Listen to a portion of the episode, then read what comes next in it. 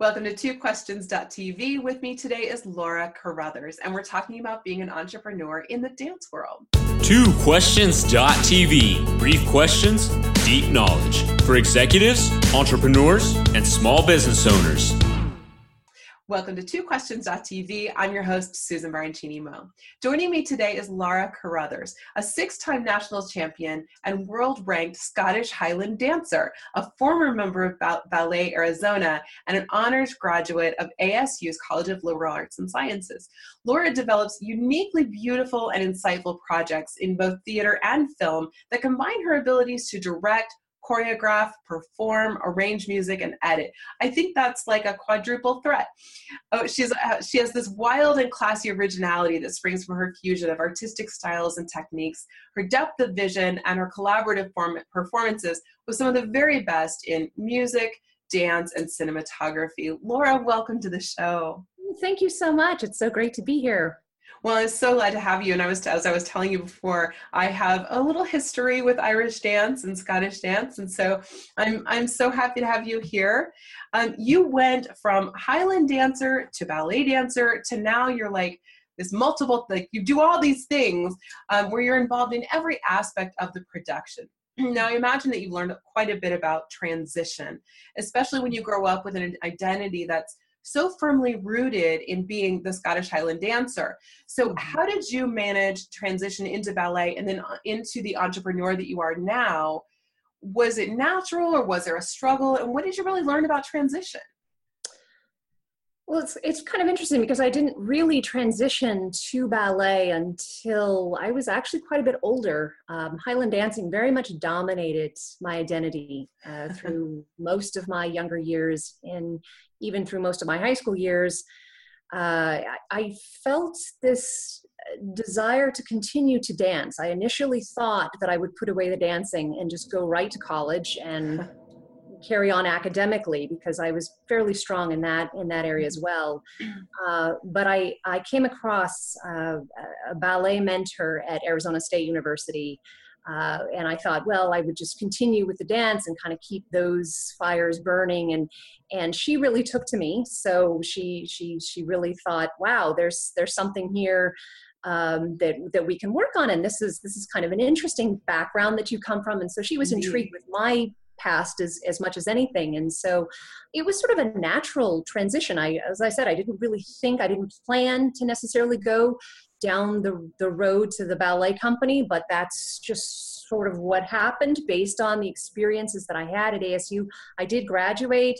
I graduated from an academic, I was a liberal arts and sciences major, but then I also had this incredibly intense passion for ballet that you know i have to say initially when i was just a, a baby about four and five that's where i started was actually mm-hmm. in a very general program in Burbank, um, a, a, ballet tap program, um, and then it and then it turned into the Highland dancing thing. So I almost feel like I got back to those initial feelings that I had as right. a child, and so it, it just moved in that direction. And and before you know it, I was I was doing uh, taking classes at uh, Ballet Arizona, and and the director came in and said, "Hey, you want to be in the company?" And so I said, "Sure, I'll be in the company." So that transition was just a very natural one, and, and as well as the next one, I um, had established a, a, relationship with the the, uh, the director in terms of professionally what he saw in the the Highland skills that I had, as well as the ballet skills, and so together we put together a solo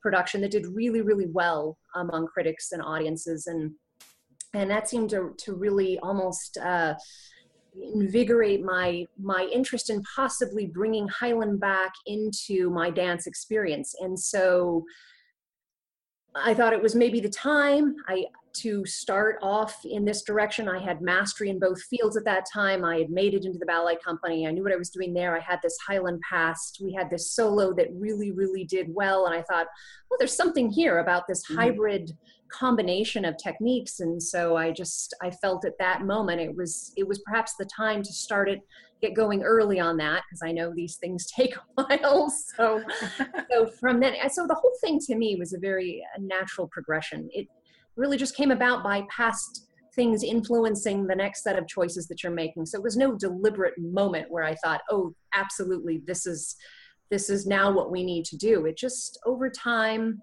And over a series of experiences, I thought, okay, now it's it's time to maybe launch into this new direction and, and see where it goes. Well, it seems to have gone in a really good direction. Well, Um, yeah. now there's Grace Fury. So I want you to tell us a little bit about that.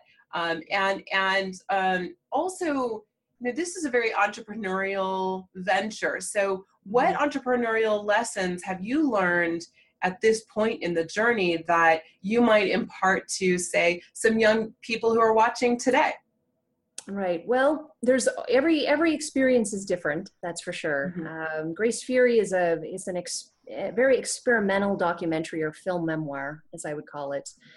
Uh, it's it's an, sort of an elemental trip through my experiences um, over the years, uh, pioneering buildings on stage and film.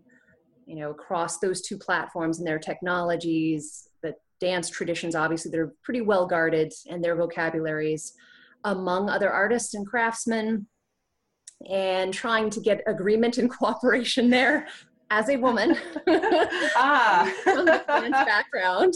yes. Uh, and it, you know, and, and obviously coming from an ethnic dance background that's that's Mm. not widely known, certainly not compared to Irish dancing. That's Scottish- so weird to hear you say that because to me, you know, that it's so widely known because I grew up in that world. You know, Right. I, you know, my my niece is in that world. It's so weird to hear you. I, I know you're right, but Right. and, and there's the distinction between the Scottish and the Irish. So the Yeah. Irish actually have a leg up, I think, a little bit on the Scottish Indeed. dance tradition. Yeah. So I don't, I don't know that everybody really knows what Scottish Highland dancing is, but they certainly know Riverdance. So oh yes, there's, there's that distinction. But Yeah. uh, so there's so much to learn. As I said, uh, you're just planning, uh, also persevering. Be prepared to make mistakes. You will make mistakes, and sometimes you make them over again. where you're not going to do that again this time and circumstances would have it i think it's being um, it's being flexible is really important learning to compromise is also very important especially if you're wearing a lot of different hats you you have to uh, uh, definitely there's a give and take going on. So you have to be accommodating realizing that other people also have their plans and they're coming from their backgrounds. And so i think that's really what i would say is really listen try to listen in terms of entrepreneurial uh, any aspirations your listeners and viewers might have uh, it's just to open open your eyes and ears and and try to remember that it's to not get too caught up in any one particular area that would send the whole thing overboard. So i think that's one of the huge lessons that i've learned is to just go with the flow sometimes but also keep your head about you and know that you, you've got a vision you've got a concept and, and try to achieve that as best you possibly can under the circumstances and realize that in some cases the mis- certain things you might perceive as oh well it wasn't planned or it might Mhm. appear at first as a mistake is something you can actually incorporate in and actually comes out really well so you know yeah, don't ever dismiss the idea that that things that happen spontaneously can be a good thing too so indeed, I agree with that completely. Some of the best things that have happened have been that's right. coincidence, circumstance, or mistakes. That's right. That's right. That's wonderful. Well, I know we're going to link to the trailer for Grace Fury in the show notes for today, but also viewers, it's going to be up here in the mm, up here, up here in the cards for today. so you guys know I love to use those cards. So we'll make sure that that our audience gets to see that because I've watched it. It's beautiful, absolutely beautiful work. Thank So, you I'm so glad that we had a chance to talk. Laura, thank you so much for joining me today. well thank you for having me i've loved it it's great what a pleasure Absolutely, me too. Well, viewers, again, make sure you watch that trailer. Thank you so much for watching, and we'll see you next time. This has been TwoQuestions.tv. To subscribe to our YouTube channel, learn more about the show, the guests, and our host, Susan Baroncini Moe, visit us at www.twoquestions.tv.